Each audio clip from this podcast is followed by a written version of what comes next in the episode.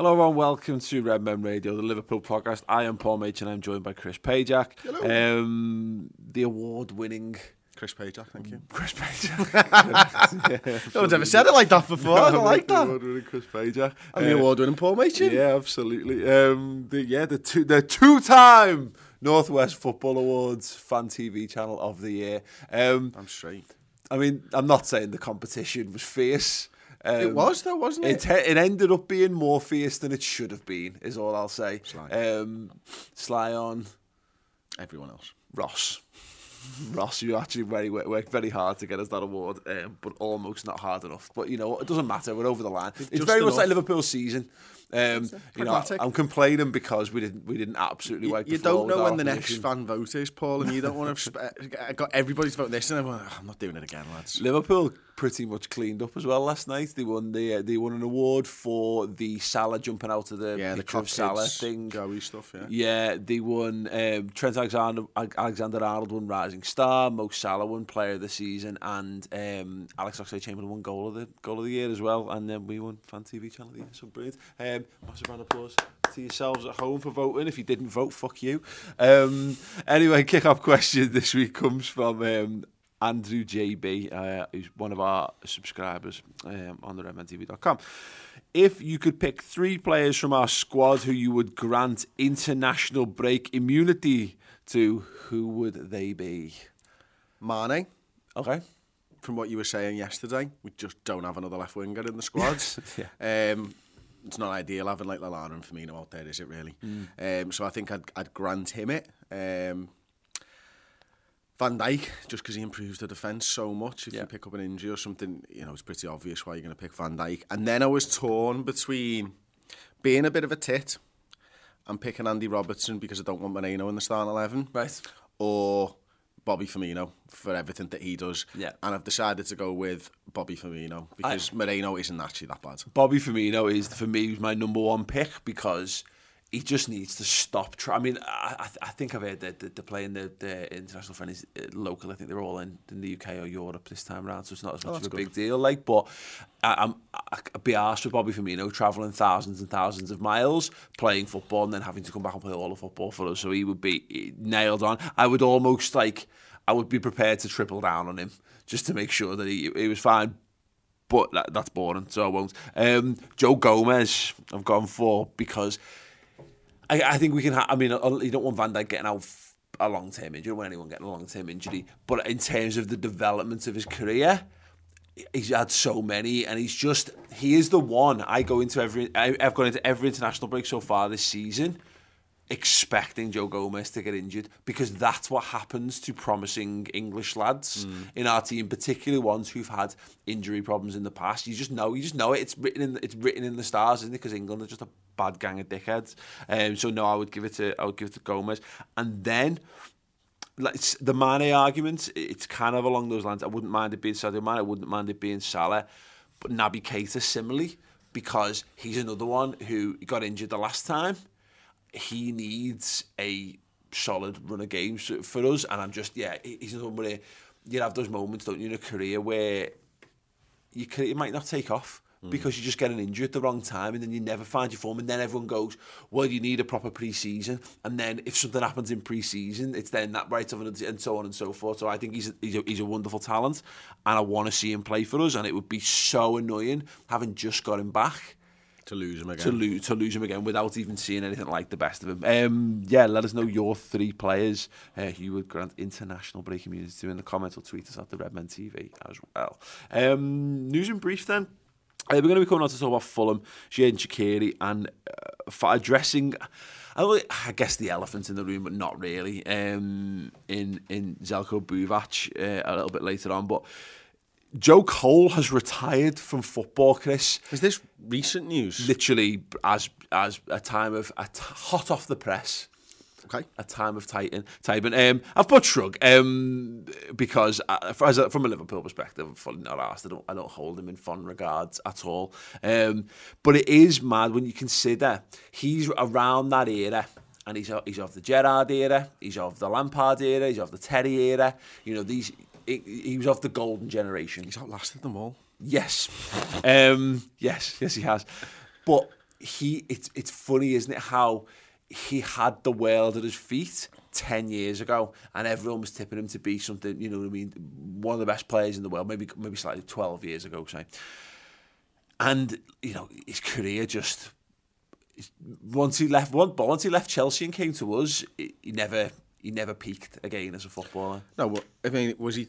We were talking about it before. Where we, was he 30 when he came to us? He wasn't going to peak at 30, was he? Yeah. You know, he's one of those lads who had injury problems, and not yeah. like out for a year at a time, but he, he was always one of those lads who would consistently pick up injuries and yeah. stuff. And he knew where the goal was, and he was probably more talented than his career never really hit the heights, I think, yeah. isn't it? You know, as, as a Liverpool player, yeah, Uh, was it his first game? Did he get sent off against Arsenal? Yeah, or something which for which summed up his Liverpool career and in fact Roy Hodgson's reign uh, absolutely perfectly. And I always wonder, I always wonder about that game and if if he hadn't got sent off if we'd gone on and won that, what Liverpool would have, you know, it might have taken us another six months to get rid of Roy Hodgson and then the knock-on effect and blah, blah, blah. It's funny, funny how that happens. But he was a phenomenally talented footballer, but it was interesting. The sto- I remember the stories about him under Mourinho at Chelsea, and Mourinho just fucking hated him because he was too thick to understand what he wanted him to do. So he had to be on him, he had to ride him to get the performances he needed out of him, and after a while he just got bored. And I remember when we, you know, it, it's it's worth remembering that was a big that was a big signing when we when we got him at the time. There was a lot of fanfare around Liverpool getting him on a on a Bosman um, because he was a he was a big name and he was a big talent, but he never. I think you're right. I don't think he ever had the. He was never the full package. He was playing under the wrong manager as well. I think you know, although he did well at Chelsea on that Mourinho side, I remember those stories as well. Actually, but for me, it was always he was a maverick on the pitch. He was that like X factor, and Mourinho didn't really want that, and has never really wanted that. He wants people to do and enact his plan. Yeah. To the letter almost. So it was never a good fit for him. Had he had somebody who maybe trusted him to do a little bit less of the defensive work and flourish further down the pitch, he might have gone on and had a better career. Listen, he was one of the most talented footballers I think I think England's produced in the last 20 years it's that thing where as to be the full package, he had the all the technical attributes, but it, it, that game intelligence thing makes a massive difference because you're right, he's a, he was a bit of an enigma, which is why Mourinho doesn't, as you say, doesn't fit in with Mourinho. But you can like world class players are enigmas. The, the world class talents in the final third are enigmas to some to some degree, but he's he was one of them where like Balotelli to some extent does a bit of this where he just does stuff and, and like when it, when you're on form and you're flying and things are going in the top bin and all it's all coming off you look absolutely incredible. But the genuinely brilliant players when that stops working go about doing the fundamentals better mm. than better than everyone else as well. And I remember he, it was World Cup 2006 I think and he scored that wonder goal against Sweden where he blammed it into the top bin. And he, that should have been like a here's what I'm capable of. Now I'm going to go on and be the best player in the in the team in the tournament or whatever. But because he'd done that, he felt that was in his locker all of a sudden, and he spent the rest of the tournament and the rest of his trying career to trying to recreate that goal. Um, so yeah, I mean, yeah, a, a shame. I, I remember having very, very, you know, being a, a teenager and seeing him come through the ranks and, and at West Ham and he was such an exciting, exciting young player. And uh, yeah, all, I mean, we wish Joe Cole all the best and no, no ill feelings towards him because we're Liverpool have gone on and been all right, really, haven't we? Um, although he start, he, he he he had the Jinx song, if you recall, the the the Harry Kewell, Danny Ings, Joe Cole all had the same song. It was Harry, Harry Kewell, Joe, Joe Cole. It's the fucking worst, the absolute worst. If you want to guarantee that a player's not going to take off at Liverpool, give them that song. Um, Liverpool hired Man City's fitness coach, Chris. Go ahead. After 11 years at the, the club. Reds. Yeah.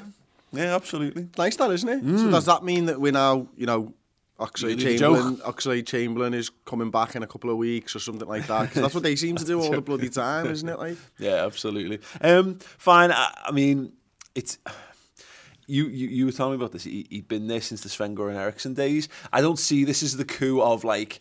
This is not like a guy that Pep's brought over with him, and we, uh, you know, and it's been part of this Pep revolution that we're having off. So I'm not like I don't feel like this is some major thing that Liverpool have, have done per se. But um, it's, it's, the good thing is is that if you look at your nearest rivals, you can't go and nick any players off them. and you're not going to get, and it'd be diff- difficult to get coaching staff because there's probably like garden and leave and all that kind of stuff that you've got to go through. You're not like you won't be allowed to jump ship straight over. Also Arteta. Oh, also, oh yeah, yeah, yeah. um, whereas this, you're getting someone who's actually, you know, he's been there, he's been on the ins and outs, he knows Man City's squads and players and all their weaknesses inside and out. Uh, you're a big fan of marginal gains. I like, I, I really like this as as, as, yeah. a, as that idea. Oh, mate, he's he's spending the next time we play Manchester City, he's having a little word in James Milner's ear and saying dodge ankle, mm. and James Milner goes bang, and he goes, I know I have. How's it doing, James? But no, that, that's right, isn't it? You talk marginal gains there, and that's exactly what you want. You want to know your your, your opponent's weaknesses, and you know you want to know their tec- techniques as well, and how they recover and stuff like that. Their facilities are absolutely one of the best facilities in the world, Manchester yeah. City. And if you can revolutionise ours and bring ours up to the same spec, because I'm sure ours are very bloody good as well, but I don't think they're held in quite as high regard he'll probably look at that and he's probably looking at the, the new training ground complex and all that and he might actually help to shape that side of things as mm. well. So That's for the next couple of years, we might see a really big improvement, especially when we get into that training ground. It is interesting that, you know, again, the, the, the backroom staff has gone under a lot of change. It, it, we'll come on to the Buvac stuff a bit later on, of course, like, but it is that, you know, we're, people think of Klopp as having this inner circle, but it, it's been in flux. We've rotated. We have brought new people in. You know, we talk about the you know the new goalkeeper coaches coming, bringing someone else in terms of the physio department. I think it's I think it's great. It shows that Liverpool are moving forward. Um, well, also, you know, there's there's been again a few little hamstring injuries over the course of this season already. You know, we saw it at the start of last season as well. He it can be proactive this stuff as well. It doesn't have to be reactive, does yeah. it? So he might be able to do something about that to make sure that we're not picking up as many injuries in the first place. Well, yeah, you know, again, no one looked at Man City last year and said that their they fell their fitness fell off a cliff. And again, if there's anything you can learn from that and how they were doing, and maybe there are just some little sneaky tips and secrets that he's picked up, maybe even from people that Pep might have brought brought in, then yeah, interesting stuff. Um, Daniel Sturridge, we have to be careful with this, um, but Daniel Sturridge uh, has denied a misconduct charge over alleged breach of betting rules. Um, this came, we were driving to Manchester for the awards last night, and this kind of this kind of broke Chris. Um, so there's not there actually isn't too much more on it. He had until 6 p.m. today to um, to you know basically uh, reply. He's denied. He's or denied if you believe the Metro on the bus, the 20th of January. What? That's what it said in the Metro on the bus. What did it say? He's got to the 20th of January to reply, which I've, that's the only place I've seen it, that said. That's weird. Yeah, it was 20th everywhere else, wasn't it? I saw 20th of November on Twitter last night, 20th of January in the Metro, and you've just said today. Yeah. So I've got no idea actually when it is, because mm. three different draws. Yeah, 6, 6 p.m. today, I think it is. Um, or is it Tuesday? I, you know, I saying that, it said 6 p.m. Tuesday, so it might have been, might be next Tuesday, who knows. Um, is the next Tuesday? The, yeah. There you go. Maybe it's that. Um, the it's again. Apparently, it relates to an instance when he was on loan at West Brom. Um, he's denied bet, betting on football matches. The problem with this stuff, Chris, I, I, we don't we don't know what's true and what's not true, and it's best to believe the best in him, I guess. Like, but if he gets if he gets done for that, that could be God. That that could be like you could be looking at a length a lengthy ban for that if he's actually if he is actually betting on football matches. Yeah, I think did Joey Barton get 18 months or something and then it got reduced down to six, was it, or something like that? At this stage of his career, you know, that that could really hurt his chances of yeah. getting back into this Liverpool side. We already know that he's on the fringes, but you just got to kind of wait and see on this one. I think I think if there is some kind of a ban, then Klopp probably moves in January. Mm. Yeah, it's an interesting one because it's just because we've not seen anything of Solanke. Origi's gone ahead of him in the pecking order, and I don't really think Klopp rates Origi that highly. No, it's it's yeah, it's a it's a real just a blow, and you know, just look from a pure selfish Liverpool fan perspective, which is what we you know what we do, what we are. It would be so it would be so annoying to be in a world where we've actually got a very a, a very good, very talented, very capable striking understudy there in Daniel Sturridge, and for that to blow up and and, and cost us, is that right? Because you know I, I can I can justify the decision to loan out Danny Ings, but if you're now left with Divock Origi, who God knows, who, who, who, don't get me wrong. I well, Danny he, Ings is better than Solanke and Origi. Yeah, well, Danny Ings has scored what like probably like five goals this season already. Like you know, he's um he's he's a good he's a very good he's a very good player. We still we just don't know with Solanke, and as you say, the fact that he's not been cited, and Origi we have, albeit as a bit of a hail mary last last throw of the dice in in, Be- in Belgrade, in which he was fine, by the way, but he. Um, you wouldn't be. It would strip my confidence to know that we didn't have someone of Daniel Sturridge's caliber available to us. Well, that's the the, the, major annoyance. Yeah, let, let's hope that he wasn't. Let's hope that he wasn't doing it basically, and you know the, that he's telling the truth, and let's hope that he's he's back in the side sooner rather than later. Yeah, hopefully we'll know more about that. If there's more uh, later on in the week, it will be covered by State on the Reds News Roundup show. Uh, there's a few bits and pieces of transfer news floating around, which we won't get into. We didn't have time to research, but yeah, um, Thursday this week, that's going to go out on the redmentv.com. All this kind of stuff in more depth and detail. Chris, um, uh, we've done a lot on Fulham this week. I, I just want to kind of put a bit of a bow on it. Um, it was a, an unusual early afternoon game. Um, you know, we, we, we talked about this at the time. I, I didn't walk out, you know, overly enamoured with the performance. I don't think Liverpool were particularly great on the day. I think they were much better second half. And in fact, if you know, if if Liverpool that second half performance is the kind of performance that we should be our new stock level, I think. Totally dominant, shutting out the opposition, not letting them cause any problems whatsoever, and grinding out wins. That should be. We, I don't want to see Liverpool slip below this level. Yeah, Liverpool were good second half against Fulham. And I think if I remember correctly, they had six shots in the first half, only, oh no, eight shots maybe in the first half, only two in the second half, and none on target. So yeah. Alisson didn't have to make a save, and one of those shots was blocked as well and one off target. So Liverpool started to recover the ball higher up the pitch second half as well. Um, we didn't actually have quite as much possession as the first half, which I found was quite interesting. Um, but they, they definitely struggled to get into our area. It's goal kicks, though. Yeah. but it was one of them where you, very similar to the Huddersfield game last season, I think, wasn't it? Now, all right, you didn't get the three second half goals like that Huddersfield game, but when you just sort of feel batting a, t- batting a team aside, and yeah. it's just like, yeah, we know what you're gonna do now. We know what you're about here, and we're just gonna we're just gonna do this. And actually, I felt like the last ten minutes when we went to a four three three, we looked really good again. Yeah, and that was in, what was interesting about that, Paul, was that that was when James Milner came on. Mm -hmm. And we've been talking, haven't we, all week about, does Milner shoot a 4-2-3-1? Can you get him into that side? Well, when he came on, we shifted to a 4-2-3. And what was also interesting, Fabinho played the 8 and Hendo the 6. Yeah. And then Mo Salah got a couple of opportunities between the 87th and the 92nd minute where he was running down that right-hand side and he looked a little bit more Mo Salah. Yeah. Because he wasn't, he didn't have that fella always on his back. You know, the, the centre-backs were marking him so closely. When he went out to that right-hand side for the last 10 minutes, he had that little bit of breathing room and he was able to run with the ball at his feet and put them under the cosh a little bit more. It's, it's those things, seeing Salah on the wing it's where he's the most exciting. Now, uh, we, because we talked about in the final word, and I, I said when he plays centre forward, he's, he's a bit more Torres-esque. And that sound like we, we buzzed off Torres, but the problem is we'd not seen Torres in a more expansive role before, and not because he couldn't have played it, of course, but that, Mo Salah is, it feels like as a centre forward, he'll probably be fine. We could probably play all season with Mo Salah centre forward, and he'll score, might score one and two, and he might, hey, look, he might score better than one and two, but we won't get he won't get our we won't get bums off seats in quite the same mm. way as he does on the wing. And this this for me boils down to our, our overriding problem with this season is that what's more important? Are you excited by how Liverpool play, or are you pleased that we're winning that we're winning football the, matches? The, the, I, I, the difficulty with this for me is I get enjoyment out of the ride. Yeah.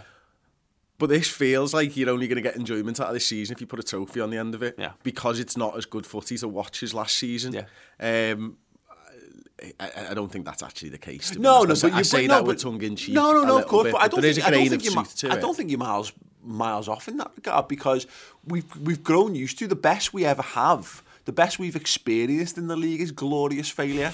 You, you know what I mean? Like where we've gone, we've gone swashbuckling. We we haven't been able to construct a a complete side ever with the exception of maybe uh, 08, 09. And, but even that was, was quite swashbuckling, and that was quite, you know, at, at those moments of times, and we did fall People a think that short. think of that side as being just ultra sort of negative. There was games where we slotted Man United four past them, four Yeah. past Real Madrid in the same week. We used Yeah. to do that fairly consistently that Yeah. season. Well, that was the thing we did was that you know I, I used to love those Rafa performances where you turn up at Anfield and you'd win two or three nil without breaking a sweat whatsoever.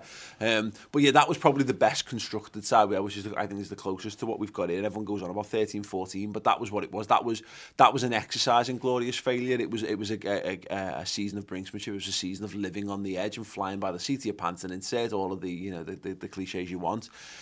The, we we don't really know what it looks like to solidly construct a, a, a, great season because look this, again it's something we mentioned. It's been doing the rounds on Twitter. This is our best ever start. This is our best our best ever 12 game start to a Premier League season ever. Hmm. Ever. And were not happy with it. Do you, do you remember when Man United were winning sides with crap teams, mm. winning titles with crap teams, and we, how the fuck are they league champions? Yeah. They just went about the business and got three points every game. Yeah. And it kind of, teams are now starting to look at us. Start the season, you're right, Liverpool and City are going to be pushing each other. Now everyone's going, Liverpool aren't that good. Well, this Liverpool side that aren't that good, a second in the league, two points off top spot without being beaten so far. So it, it kind of reminds me of what we used to say about them teams.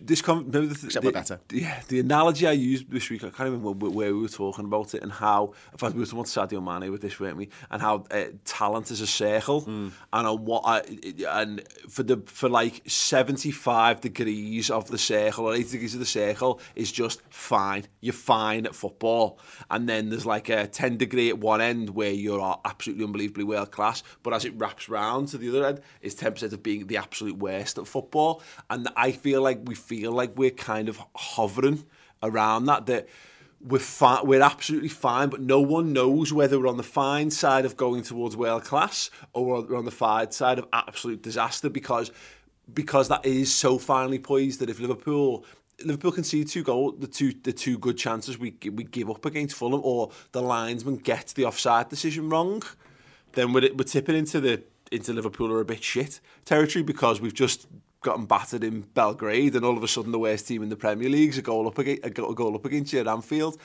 but we're kind of clinging. On this is why everyone I think refers to last season so much is because that's our lifeline. Mm. That we like we look look we can do it. We can do this dead attack and stuff. And if when we feel if we feel like if we can see more of that, it goes towards the world class, and if we can add that goal stuff. But at the moment. We're ticking over. We found we shouldn't be complaining about where it is, but it does feel very much like Oh, it doesn't feel. No, uh, sorry, it doesn't necessarily feel like this. I should say, but it, I can see how it feels like this to some people that we're only ever a bad, you know, like a, a, a fluky goal conceded, and the whole house of cards could come coming down the same way as we're like two goals in the first twenty minutes of, from, of a game away from beating someone seven 0 and, and striding on. Yeah. Yeah. Um, Xherdan Shaqiri, um, I want to talk about him because he has. He's been, he's been doing this all summer, uh, and it, it came to a little bit of a head, I think, at the weekend. He's fast becoming people's favourite Liverpool player, and uh, Joe Gomez, I think, is running him very, very close in that regard, and obviously Virgil, etc., etc. Yeah, you, you know, we, we, we've got a lot of we've got a lot of great uh, great players and a lot of players that, that we love. But I've noticed this thing: people people really like Andy Robertson, and people are, are, really, are so impressed with Joe Gomez. But I think people are ready to love Shane Shaqiri because he's, he's that you you naturally have people naturally have more of an affinity with the guys who do the special things on the pitch. And the lad I was next to at the match, and he said like he's like God, I love Shaq, and I was like I'd never never thought, you know, don't think to verbalise that stuff, but I see it in the comments, I see it everywhere, and I think that, you know, he gets subbed off the pitch and he gets a standing ovation from the Anfield crowd, and yeah, you can see him, he's on the fast track to being, at the bare minimum, a massive cult hero at Liverpool. Well, and, and, and rightfully so as well, Paul, because he comes on and he affects the game. He starts the game and he gets a goal or an assist. He's got that link-up play with Mo Salah that we're looking for. And it's the almost it's almost the underdog side of things that we like as Liverpool fans. You know, he's too he's too small to be a footballer, and he wasn't good enough at Bayern Munich, and you know he doesn't work hard enough at Stoke, and then all of a sudden you come in and you're like. Nah, mate, you're all wrong here. We've got a pretty talented lad there who is hungry for success with us. And the fact is, he's kind of forced his way into this side mm. now, hmm. and it doesn't look like he's going to let go. He's got little man syndrome. Yeah, that's what it comes down to, Absolutely. and I love that. Yeah, you stop it. The um, the yeah, I I agree with that. And it, it where it's where it's most pleasing for Shakiri is look last season we. We brought in Mo Salah, and it, you know we we, do, we talk about this all the time. We thought he was going to be an understudy to Mane, but it turned out we were just going to have a winger on either on, on either flank. He we were still constructing our attack when Salah when Salah came in. It's constructed. Shaqiri, we've brought this lad in for 12 million quid from from Stoke, and he's come into the to a team that made the European Cup final last season. That is massive credit for him because this is I think about this is where Liverpool tend to fall down whenever we have those glorious failure seasons. Where do you go from there? So Liverpool finished second in 2008, 2009. What do we do? Well, we have that massive, the massive falling out with there's a falling out with Xabi Alonso. We try for Gareth Barry, and we, I mean, you know, we end up with Robbie Keane, and you know, and it's, it's, it's just not right because to. because to go and improve upon what you've already got normally costs. That's why Alisson cost sixty million pounds. That's why Van Dijk cost seventy five million pounds. But for the insecurity to come in, it's a it's a, even if he only is only even if he only plays every other game for us at this point, which is what he kind of kind of what he's doing, it's still a pretty impressive feat so far to be getting that much time. And we, as we said, it feels almost like we are changing the formation. And we're almost sacrificing Firmino to get the best out of Shaqiri at the moment. Yeah, yeah. And do you know what? Before before I talk about Shaqiri, I want to circle back to, to something about the um, Mo Salah stuff playing in the nine, actually because I was doing the stats and tactics show, and obviously I'd said to you on the final word show yesterday, and, and probably after the game maybe as well, that I didn't really think that my uh, that Salah suited that number nine. You mentioned Fernando Torres there. I, I don't. I see the similarities that you're talking about. I actually think he plays it very like Jamie Vardy. Yeah. Which is a, which is a weird comparison, and maybe I don't watch enough of Leicester. Jamie Vardy against us. You know what I mean? Yeah. Uh, to, to, to draw those comparisons. But I think I have a, a, a decent enough idea of what Vardy does. It's a completely different way of playing the nine to Roberto Firmino. And I think I was probably a little bit disrespectful to Mo until I watched the game back and I watched every touch that he had during the game. And I'd said he wasn't really very good at holding the ball up. I, well, can I just take that back right now? Yeah. Because I watched it all back and he was absolutely superb at it. Yeah. And he he may not excite me in quite the same way, but he can certainly play that number nine, and he's very, very good at it. And what he does is he always gets into the right position in the box. And there was a time when, do you remember that ball Fabinho sent over to Trent Alexander-Arnold? Mm-hmm. If Trent didn't shoot and he just squared the ball, Mo Salah gets an absolute tapping. And there was three or four of them yeah. during the game where if someone had just passed to him, he scores a dead easy goal. Yeah. And the team are still getting used to that, I think. And, and when they realise that actually he's going to be on the end of pretty much every low hit cross in the box. Yeah. It's going to be dead easy for us to score loads of goals. And Roberto Firmino make five key passes during that game as well from that number 10 position. And that's not that's not something that a player does very often. Mm-hmm. You know, I, I can't remember this season actually seeing a Liverpool player make five key passes during a game. So that does kind of suit him at the same time. I'm interested to see how good we can get in this formation yeah. because, again, I prefer Salah. I agree with you. I, I 100% agree with He's just dead. More, he's loads more exciting exciting on the right hand side, but we might get to the level of last season goal return with him up top. Too. Do you know why it is? It's because we've seen lots of world class centre forwards. So there's nothing. I mean, it's exciting. It is, but it's he's performing a role that we've seen. That's why I made the Torres comparisons. A lad who you know hold, he's good, decent at holding it up. Gets him but behind. He's, but, he's, but he's got the pace to, to get him behind, even when you don't give him loads of space to get him behind. But you know the, the really and, impressive stuff that he did was was his pressing, mm. and he doesn't press in the same way as Roberto Firmino, but he limited their centre halves to three passes between each other. One of them passed to one once, and the and the other centre back passed to his buddy twice, or, so, or something like that during the game. And I'm thinking, this is this is what you do. You, you cut the pitch in half and you make them play one way. And Mo Salah was superb. Our centre halves passed the ball to each other like 20 something times. They passed the ball to each other three times during the football. It, on the pass map, the line didn't even show up between yeah. them. They just weren't passing to each other like, and that's Mo doing that. Yeah. And he was constantly harrying their back line and just not giving them a second to, yeah. to breathe. The thing, the thing is, is where it's it's hard to recognise it is because he just looked he looked the most visually exciting when he drifted out right right and he got to exp- and got to explode and that's the thing world class wingers are so far, few and far between, that he looks so much a better player. He looks a better player out wide because he's so fast and you get to see that you get to see that pace in all its in all its glory.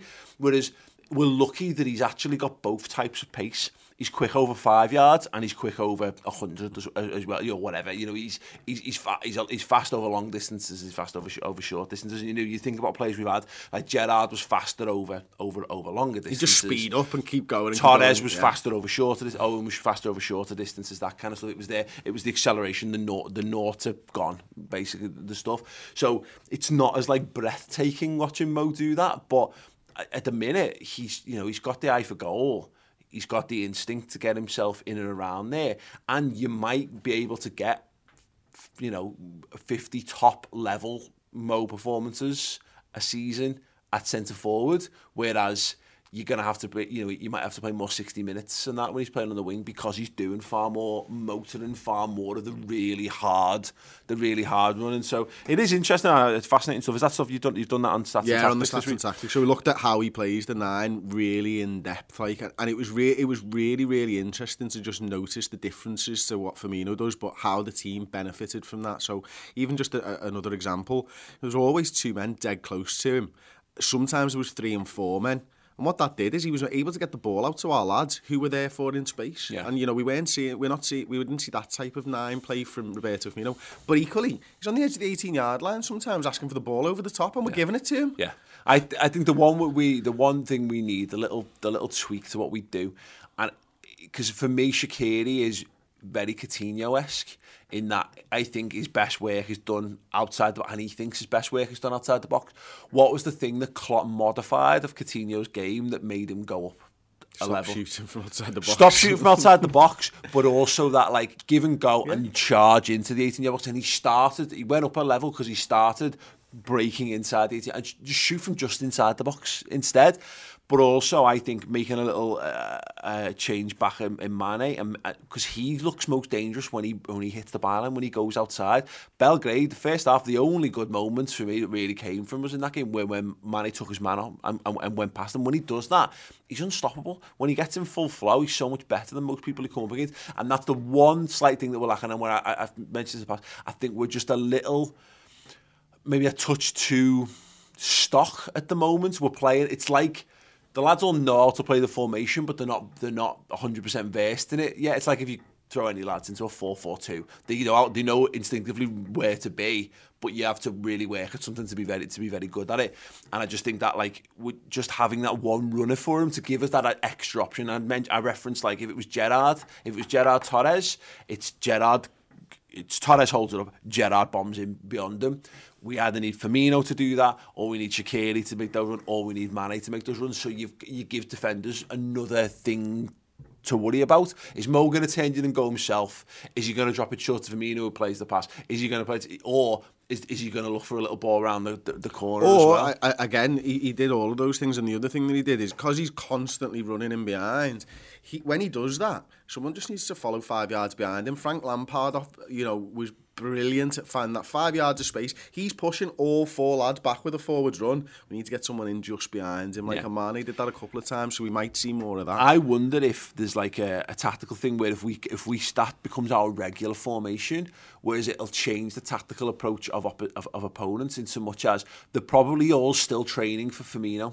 You know, they're still prepared for Roberto Firmino. So maybe they're you know the way they're, they're not if Mo Salah's there, you might start, you might find the opposition defenders start to sit a little bit sit a little bit deeper to make you know uh, deeper than they naturally would if it was Firmino because they know Firmino's going to look to pull them out anyway. So you just go now it's Salah, we'll just we'll just sit deep, and that might actually free Firmino up a little bit more to be the guy who does take pot shots from from distance and be the guy who does get a few more away. But obviously we'll see as the uh, as the season progresses. Uh, we're going to talk Buvac after the break. Um, but before then, um, you uh, obviously Chris has got the and tactics show which we've referenced. Go and go and watch and listen to that. But we the final word on Monday. We don't often plug this on this on this podcast. Um, Chris, in, in in amazing fashion, went to bat for Trent Alexander Arnold in a big way on the show. Uh, get involved with this.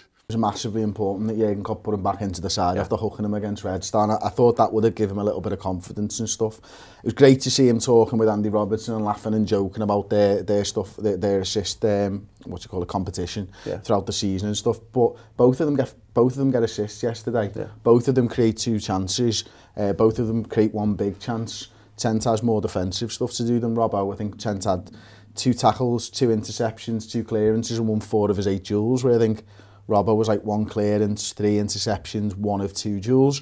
Robertson was the, the unanimous man of the match. Mm -hmm. Yeah, actually, I, I don't think there was too much difference between the pair, to be honest. And we actually attacked more down the right-hand side than the left yesterday. Uh, yeah. 40% down the right-hand side as opposed to 36 down the left or something. So, again, I come back to what I mentioned before. I do think it's different for Trent this year. I think he has to work harder to find a pass. Yeah. Uh, I don't think he was as, his passing probably wasn't as good as it, as it could have been. I think he completed two of eight crosses. That's about league-wide average for a cross anyway, about one in four, something like that. The best are probably one in three. Good, good, solid performance, but not world class. Yeah, I mean, we've got two lads in the top 10 minutes for under-21s in the league, in Joe Gomez and Trent Alexander-Arnold this season. None of the other top six sides have two lads uh, under-21 and haven't playing that many minutes. We're looking solid. We've got a boss defence with two under-21-year-olds in there. We've conceded five goals and Trent and Robbo both getting an assist on the day. Yeah, you make your own minds up. yes, brilliant, fantastic. The final word goes out after every single Liverpool game, normally the Monday for the weekend games, where we had a little bit of time to consider it. Because it was interesting, this particularly this weekend, Chris, because you and I did the instant match reaction. We actually had quite different views, and it was funny how we both kind of went other ways on stuff when we got round to the got round to the final word. Um, because you know what what I like about the instant matches, it's we do the the inst- we do our individual reactions. Then it's nice to have a little bit of a, a, a conversation, and then it's it's cool to then go back, soak up the reaction online, soak up the reaction of the players of the of the manager, and I say go back and and challenge a few of the assumptions that maybe you had with the you know in, inside the ground. So yeah, the final word show very very very very, and it was actually a really good show. Yeah, it was more so than normal. In fact, this week. Um, Chris, we're getting asked this question all the time, and this week it comes from Ryan O'Donnell. He says a lot has been made recently of us lacking Buvac the brain as a reason for our in inverted commas poor results and altered playing style. How much value? Do you put into that reasoning? Do you envisage Buvac returning at some point? These spats have happened between Klopp and himself many times before, just not this drawn out, and he is still listed as an LFC employee. Or do you think the change in our form is more due to the lack of rapid connections in midfield and attack the Ox, and to an extent Can provided last year with the powerful forward runs and link up, which we're currently lacking to the same extent as last year. Whew, right, there's a lot to get through there. Um, I know you did a bit of a rant on this through the week, and I, have my immediate response to all of this. I, I, I've loads of people ask me this, whether it's been on my channel or on the Redmen channel or on Twitter, and this and it, it's the the phrasing of it is what gets me. Is that it's it's like it's Buvac. It is Buvac. This is the reason why Liverpool are not clicking, is because we've lost Buvac. Why is this not discussing? Blah, blah, blah, blah, blah. Um, and my res immediate response to all of these people is, and I'm glad Ryan's picked this up, is we also lost Alex Oxlade-Chamberlain at the same time that Buvac left, more or less. Um, and I think that I feel I have to, and I have to feel and hope that I think it's, I think it's coincidence um, in some regard. And I also think what I'm, what I'm kind of driving is I don't I think I think too much is being made of Buvac leaving. What about yourself? Yeah, I, I think I think exactly the same. To be honest, I mean, it, it comes down to the results, and the results are better this season than last season yeah. in the Premier League certainly. So for me, we're not worse. Yeah, we're not attacking as well, and we're not scoring as many goals per game just How are we? I don't know if it's something you've looked at or not. How are we in terms of chance creation this season? Chance creation, couldn't tell you. Uh, shots per game last season was 16.45 on average across the Premier League all year. Shots now is 14.92, so one and a half shots less a game. Mm -hmm. We're recovering the ball six times less a game. And I thought, I wondered if that was down to us having more possession. We're actually having less possession than Yeah. last year, and that really surprised me. We had like 57% possession in the Premier League last season. We're averaging 54 at the moment. But what I find interesting is our XG is actually better this season. Well, that's the, that, I think That, and that's, that's chance creation, Yeah. isn't it? Yeah. That, that's getting into good areas. And, and I, I get, sorry to keep referencing the show, but the stats and tactics show most weeks I look at shot quality and, and analyse where Liverpool are taking their shots from because there was an article on StatsBomb a few years ago that looked at where Lionel Messi took his shots from and they analysed it and they look at it from an XG point of view. And essentially, he takes 90% of his shots inside the area. You know why? Because it's easier to score from inside yes. the area than outside the area, yeah, Paul. Yeah. And the shots that he took from outside the area were all free kicks. Yeah. Like, he very, very rarely shoots from outside the area over the course of a season. Because it's just that difficult to score from. And Liverpool do exactly the same. Liverpool work their way and take shots inside the sticks as well, Yeah. not just inside the area. Yeah. They work it centrally to a good area of the field. And I've shown this over the course of maybe the back end of last season on the show and this season. That's what Liverpool are doing really well. So that's why our XG's up. It's, it's just up over two goals a game, 2.05. Whereas last season it was just under two goals, 1.92 it was last season, something like that. So from a chance creation point of view, if you if you like the XG stuff, we're doing much better. We're covering the ball a, a little bit less. I don't think we're pressing as, as high uh, as, as we used to or as often. Uh, but I do feel that's mainly down to making sure that the lads after the World Cup can go for a 38 game Premier League season. Yeah, and this is the thing. It's it feels keep, keep come back to it, and it's going to be the, the until Liverpool getting you know snot a few teams back to back. I think it's going to be the overriding thing. But I can't. I can't get on board with this. Like it's like it's a bad like it's a bad thing. You know, I, I get it. We've actually been with Klopp a long time. You know, going back to mm. Mainz, he's been a he's been a trust, trusted lieutenant, and there's really interesting points about him. How I think Klopp, but to be fair, I think Klopp set us up for this because we all heard the stories about how highly he regarded him, how he, he He's the sold him. Well, exactly, and how he sold him to Liverpool as being as important to the whole enterprise as, as he is. And we've we bought into that, and it's hard to buy into that, and then all of a sudden be told that he's not needed and he's not important. No one's ever said he's not needed or not important. Hmm.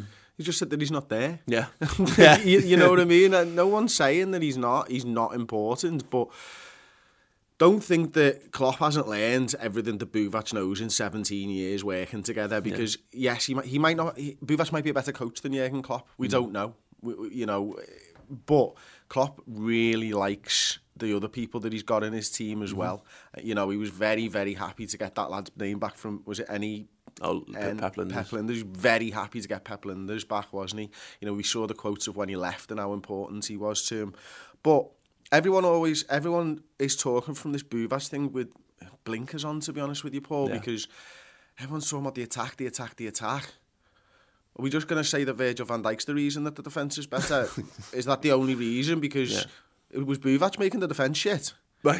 you know yeah, what I mean? Yeah, like, yeah. you're looking If we're going to use the logic that the attack's worse because he's not there, you've got to say that he, the, attack, the defence is better because he's not there. If you're going to use the specious reasoning behind that, yeah, absolutely. Exactly. Yeah. Blinkers. Yeah. So, 0.42 a game we're conceding at the moment, and we conceded one goal a game last season in the Premier League. You know, that's a big big difference, and the and the difference in actual goals scored and stuff isn't as big as that. Yeah, no, I, I, I, that's the thing for me, and I, And the points are better. I look, I, I think this is down to the midfield. I think we have, we have looked to, we've looked to revamp our midfield this season. That was clearly look. That's where the money. That's where the money went. And I know we spent, we, you know, Naby was technically bought the season before or whatever, but we've gone out and bought what close to 100 million pounds worth of midfielders in the summer if if the all the Fekir stuff we, we were looking to spend well in excess of 100 100 million getting closer to 120 30 40 50 million pounds so it's clearly been identified as an area where Liverpool majorly needed to improve. And I, I the comment we lost Phil Coutinho last season, and, and I, again, it's remembered him being more midfield than he was. He wasn't, you know, he predominantly still played left left wing for us. But Emre Can's a, a big thing. Emre Can's a miss. There's a lad who understood how he played. There's a lad who could play them, who could play in the six for us, or he could play in the. He scored an overhead kick against Watford for us, for God's sake. You know what I mean? Like until Fabinho does that he can't he can't do it. It's not in his locker, and it's something we've lost from our from our team. I'm not saying you know you can rely on a on a, well, a goal of the season from from your midfielder, but Emre Can did that. That is a thing that Liverpool don't have in the midfield anymore, and I and I just think it's be, we are still still growing into this this Klopp, season. Klopp doesn't like to make loads of signings. I think that's been evidenced throughout his career. He makes signings when he needs to make signings. Yeah. Klopp wants to win the Premier League with Liverpool. That's why Klopp made such big business, didn't he? You know, and you're integrating Alisson, you're integrating Keita, you're integrating Fabinho, and now you're integrating Shaqiri, and you're changing your front line. Is it really any surprise that we're not quite hitting the heights? Yeah, that's right. isn't it? And, and and there's also that thing of, and obviously, I'm the, the, the rotation of formation thing's a big a big deal in this, and we're still not sure who best plays where because at the minute we by four two three one, and my thought is we said it said it before. James Milner doesn't fit in that. Does Naby Keita fit in a 4-2, 4-2-3-1? Well, Fabinho does, but does he fit in a 4-3-3? And and then who's the Alex Oxlade-Chamberlain replacement? Shaqiri doesn't fit in a 4-3-3 in the midfield, but he does fit in a 4-2-3-1. We're still finding our way out through this, and I think when the midfield clicks, I think all of the, this is the Buvac thing to me is like the FSG thing from a from a year ago and the years prior to that. It's when things aren't 100% right and you've got this inkling that things aren't right, you start to look for big reasoning behind it, whereas I think sometimes it's a little bit more simple than that. Mm -hmm. It's the first half of a season. Man City are changing all expectations. Man, you're not meant to be as good as Man City are in the first half of a season. It's freakish. Um, will they be able to maintain it for a full season? Probably, because they're that good. But who, who knows? It's, it's likely no, because it's very it is a very difficult thing to do. There's just so many small mitigating things that I don't think in and of themselves are are are the, are the hundred percent reason. But when they start to club together, you start to realise that's it, it forms a larger picture, and they're not, and that's really frustrating as a fan because it would be lovely if it was Buvac because you'd just be like, well, there's the answer to your problem. It gives me something to be, be angry about but it also gives me something that here's here's a here's a, here's a fixed solution to it. Well, there's no solution but playing football matches and getting people integrated. I, I, my rant was about like the other day was about. So, so what if it is? he's not. He's not here. Yeah. There's no other Buvac. Yeah. Yeah. Great, you've identified the problem. Now what? Yeah. What do we do? Do you you still got to do what you need to do, do you, on the football field. Do you protest? Because this is yeah, exactly. It's fucking stupid, mate. Yeah, it's. but it's like, but it'd be like, it's like me and you have a fucking massive falling out and can't work together anymore. And one of us is forced to carry on and we have to get someone else and someone go, no, you need to get them back in. It's like, it won't, no, no. It's not happening. Well, no, exactly. It's like Klopp, Klopp is the guy, is the main man. It's it, it, this is the thing we do. This we are we sacking Klopp to hire Buvac? Is that the only answer? Ex- ex- oh, exactly. It's like it's just what do you want people? What it's do people fucking want? stupid. Yeah, yeah, exactly. Oh, and, and the thing is, he, like I, I actually disagree with it being Buvac anyway. Yeah. But even if even if I agreed with it, and what? Yeah. it still yeah. doesn't fucking change anything. Yeah. He's not here. Yeah. You have to find another way to do it. Yeah, yeah, absolutely. Yeah, it's funny. Um, but yeah, I, I yeah, I, for me, I think what you said, I think we're better this season. So that should be that should be used instead of go. I just it's cry arson. it's fucking cry arson, Chris. Like it's like saying at the moment, it's like complaining that the um, the tape deck in your Ferrari doesn't work at the moment. That that's kind of where what I'm at with it. Like we have to have something to be to, to moan about, or something that's not right, and something to pick at. And it's because we've maybe it's because people's lives are so filled with Liverpool, and and you know when we've in years gone by, you've got so many discussion points. We, we said this. We actually got a, a great discussion out of the Fulham game ultimately, and, and, and because there were, there were some really interesting points that we, once we watched it back. But I said to you in the build to it when we were watching the first half back, and I was like, "This feels like the kind of game that I wouldn't normally talk about it. If I didn't have to talk about it, I wouldn't. I, I wouldn't talk about it. I'd just get my head down for a couple of weeks and then re be ready for the next game. And I think there's a lot of Liverpool. People have a need a lot of Liverpool conversation in their lives, and it's been filled with misery for so long that without those things to be miserable about. How are you going to fill your fucking you, when you're on the bog in work because you hate your job and you're having a fucking shit that you don't really need? How are you? What are you going to do to occupy yourself? You've been fucking moaning and, about and Liverpool how many for the last people five actually years. are doing that right now while we're, while you're listening to us? Hi. Make sure you wipe and wash your hands. Um, and stop watching us while you're having a shit. It's weird. Um, the um, but this is the point, you know what I mean. I think people have have, have a big a gaping hole in their lives that was normally filled with just being having lots of things to complain about with Liverpool. It's, we we all sort of crave drama, and when there isn't any drama, we don't know what to do. No, people and people people who do genuinely crave drama create drama. People do it. I've seen it in all walks. This is not a football thing. This is a life thing. People always say, "Why? Why does drama always find drama? Doesn't always find you. You find drama. You you fucking bellend. Just fucking, yeah, honestly, like, honestly, like, who, honestly, who were you thinking about when you said that? I, I, I worked in pubs, mate. I, I just live with people who fucking, self-destructive people always seem to think that the fucking the drama follows them, whereas, yeah, it's not. It's, it's, it's you. It is you. Um, so yeah, it's people only have themselves to blame. No, I look, I, I'm, I am, I am joking to some extent. That you know, I, I get it. We, we, it's easy to be fearful, and as I said, that circle exists that exists. And, and, and until Liverpool do kick, properly, properly kick into high gear on a consistent basis, there's nothing nothing wrong to have a steady level of what's the word skepticism mm-hmm. because we've had our hearts broken so many times and there'll be people who are unwilling to commit to having their heart broken again to buying in and, and look ultimately there's people who are just like that and it's like there's a great line I, I, and I didn't realise this and it's, it's a good way to live your life it was um, it was about Winnie the Pooh Okay. And how Eeyore is just just the most miserable, miserable thing in their world, and yet they still choose to have him round because they have to accept him because that's just what Eeyore is. Now, I would caveat that with he's not Winnie the Pooh's best mate. No, he's not. Winnie the Pooh doesn't choose to be around here all the time. There are selective times, and they let him live off in his, in his own little his own little wood or whatever.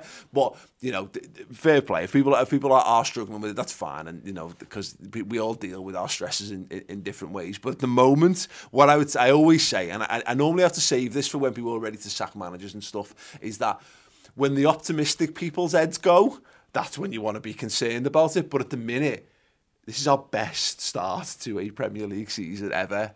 You feel like you're just saying the same thing over and over, honestly, but like, honestly, that the word sink in. Yeah, honestly. Honestly, it's fine. And I trust that most people who watch yeah. us and then listen to our stuff uh, share a similar mentality because I've been, I'm sure there's plenty of other avenues for people who, who are out there who just miserable cry asses and, you know, we can go go listen to them, they're fine. Um, but yeah, look, we're, we're, we're fine, we're happy, all is good. Um, and the content is great on the redmantv.com. That's a cracking question. It was a brilliant question. Thank you very much, Ryan O'Donnell. Uh, a couple of quick ones to get through before we wrap up. Um, Aaron Ray says, "Congrats on the win." Thanks, Aaron. Um, my question is, if you could swap any three Premier League teams for any three European teams, who would you pick and why? United, City, Chelsea. Swap with La, uh, La Liga 2's Zaragoza, Tenerife, and Oviedo. Absolutely spot on. Yeah, uh, take out yeah, I want just take out really shit organised teams in the Premier League that end up with British managers who come uh, turgid and horrible. Mercy most of them got relegated, so it's not as much of an uh, issue this season. And bring in Getafe and bring in all that dross from La, from La Liga. That I went La Liga too. Yeah, exactly. I was yeah. not even going that. Yeah. I want them a year there to get up, and I don't know how many people get promoted. Hopefully, just two. uh, so one of them has to languish there for another season hopefully United. Yeah. And then when they get into there finally, they've got Barcelona and Real Madrid to play, and yeah. they are just too good, and they nick all their players because they are now the the teams that they pick their players from. I would maybe it is a thing because let's do it from a double edge perspective. Swap like City out with Hoffenheim for example. Or uh, no, I've, I thought about this, and the reason you don't is because you want to win the European Cup as well. And so Barcelona, Real Madrid, City, United, Chelsea makes that league like the Premier League now, where you got five plus Atletico, six amazing teams Ooh. in one league that just have to fight so hard for their league title okay. that they take the eye off the European prize. And then Liverpool stroll in as Premier League and European Cup winners. And you know what? We do the fucking quadruple. Absolutely. What about this then? Because I, I, I agree, that's a great point. Put two in the Bundesliga. So put like United and City in the Bundesliga. So you've got three plus Dortmund competing for the for the Bundesliga title. You've already got Barca, Real, and Atletico competing in there. So you put one more in there. So you put Chelsea, say, in there, and you end up with two ridiculously competitive it, leagues. I, the reason I wouldn't do that is Bayern don't win the Champions League Yeah, anyway, so yeah. it doesn't seem to matter to yeah, them. yeah, yeah, fair enough. Um, brilliant. Okay, thanks for that, uh, Aaron. Leave your What- what were suggestions in the yours? comments below. That I, I, that's what I do. I, I, put I put two in the Bundesliga, so you're making because the minute there's no cha- there's no challenge in that league, so you fucking Bayern Munich, because fuck Bayern Munich, and you're making it so also, but they're also so dominant in that league that Man City could go into that and would would struggle because they got another super team in that in that league as well, and then you throw United in just so they they you know come a to cut each other's throats, and again put Chelsea in. Put, put Chelsea in there for the same thing. No, none of replace are them with Dross. Just none of them are guaranteed, therefore guaranteed anything regular, and they've all got that consistent fight on a regular basis. Um, Matthew Welch, should Liverpool still go for Nabil Fekir? If his knee's fine. if his knee is fine, if Liverpool have made peace with the fact that that's what he what he is, absolutely. Go and get Nabil Nabil Fekir. I'm, I'm I'm all in on that. I do. I, I said this uh, on some show this week. Was it the final word. Um, I th- I think it's talent that we're lacking one more player for the front three because I think at the minute we- we're either if we play four three three we haven't got an Oxlade Chamberlain replacement and if we're playing four two three one we haven't got another guy who can play on the left on the left hand side because uh, as you said you can play Salah or Shaqiri on the right you can play Sturridge Firmino or Salah up front. At the minute it's it's Mane or Firmino or Lallana. There's just too much of a drop off there, and a Fekir to put in the rotation would have made a massive difference for us. Thanks for the question. Um, Roscoe, our good friend at Bailey Shaw, um, sent this in, uh, and, and yeah, uh, in memoriam of the great Stan Lee. What's your favourite top three favourite Marvel movies? Yeah, I, another thing we were on the we were on the way to the awards and seeing that uh, we were at the awards and it broke that Stan Lee died. I'm a massive comic fan, and that's I mean, he's look, he was 95 years old. The guy is an a, a absolute institution. Either created directly or had a massive creative influence in creating some of the greatest comic book characters of all time. You know, Spider Man, the Fantastic Four, the the lot, the all the all the early days, the, you know, and um, yeah, a, a massive loss. Um, Is this why you gave us these bugs for tea? I know this is DC, like, but well, in Chris, there we go. And this, if you want to know the, the difference right there, um, no, that was just dumb luck that you gave yourself a Marvel bug today. It was dumb luck. Um, but yeah, t- telling that you put more, had to put more thought into this question because of the, Bat- the, the, the you did know the Batman. I've taught you well over the, the years. Batman stuff I knew. I, I probably could have worked out Justice League because I think Batman's in Justice League. Yeah, Superman I know is DC. I, I don't. I probably I don't know if I know any of the others. Green Lantern, Not Marvel. good. Green Arrow, Well, now I want to say Marvel. Marvel. No, well. um, Arrow. Well, that, isn't that the same it's thing? It's the same character, yeah. Um, well, uh, well, is Green Arrow then DC and Green Lantern DC? Uh -huh. That feels a bit lazy. Why did they both go with green? Why didn't um, you do like the purple arrow? Well, the, the, yeah. Yeah, just big fan of green. Maybe print, printing costs back in the 30s. um, top three favourite Marvel movies? Um, in no particular order, Guardian of the Galaxy, Fucking Guardians of the Galaxy. Shit. Carry on. Iron Man, and Avengers or Black Panther. Okay. Um, I had Iron Man Winter Soldier Homecoming and you've said Guardians of the Galaxy, so I'm going to jettison Iron Man for Guardians of the Galaxy. Um, that's ve- it's, impo- it's impossible. I, I love so many Marvel films. It's very, very difficult. Um, let us know your top three Marvel movies in the comments. Well, we're going to be doing the There's going to be so many people go, which Guardians? Yeah. Which Avengers film? It's the, I mean, the first Guardians of the Galaxy. The second's good. The second is good. Yeah, it's just not. But it's good the as first. It's- yeah. The first is a perfect movie. Um, I, uh, yeah. Soundtrack. My word. My word, indeed. Um, we're going to be doing the bonus Q&A for the subscribers of the redmentv.com. So if you enjoy this podcast and you, you just think, I don't want it to end, I want more. I want more of Paul and Chris chatting biff about random stuff and football. Uh, we've got a bunch of questions coming up on that, um, including rock, paper, scissors choices. Is this you? What? Paul James. Yeah. Uh, what football rule would we change? Uh, our favourite YouTubers' uh, thoughts on the European Super League. Um, how how do we deal with Liverpool losses? Um, picking between Liverpool, how, uh, one of those standard what to do for Liverpool winning a league conversations. How would Redmen TV would take over the Boot Room Sports Cafe at Anfield, and what we would do to Graham Souness with a particular item from our fridge. Um, go over to redmentv.com, uh, sign up, you get a free month to try and have have a little look around. Of course, there's a back catalogue, there's the stats and tactics that we've covered there, there's the final word show, there's the Reds News Roundup show, the Liverpool Women's podcast, there's interviews with Liverpool uh, players and managers, past and present on there as well. It's an absolute belter. Uh, it's £5 a month normally, but as I say, go and have a little a look around and see how you're getting on. And you know what, if you like it, maybe speak to Father Christmas and say, can I have a subscription uh, for, for Crimble? I'm It's, sure it's mad, is it? We say this all. But the more, I time always speak to it. someone who actually have money. We talk about it's five pounds a month. We probably put out a, around about a good between six and ten hours of content on the website every single week. Yeah. Uh, for, for essentially one pound twenty-five. I think about You this. know what I mean? I, I think about this when I think mad, about like- people who work on TV channels. And, I, and there's you know the, the big presenters and they, they flit around they do lots of other bits and pieces but there's there can't be too many individual individual institutions per like per body per man hour the amount of content that we put out on that website I think is is, is yeah it, it's it, it's good value and uh, please do go and have a check out. And if you enjoy it please let other people know how much you enjoy it because you know recommendations are always good. Um, thanks everyone for watching and for listening as well. Yeah see you over on the redmentv.com walk on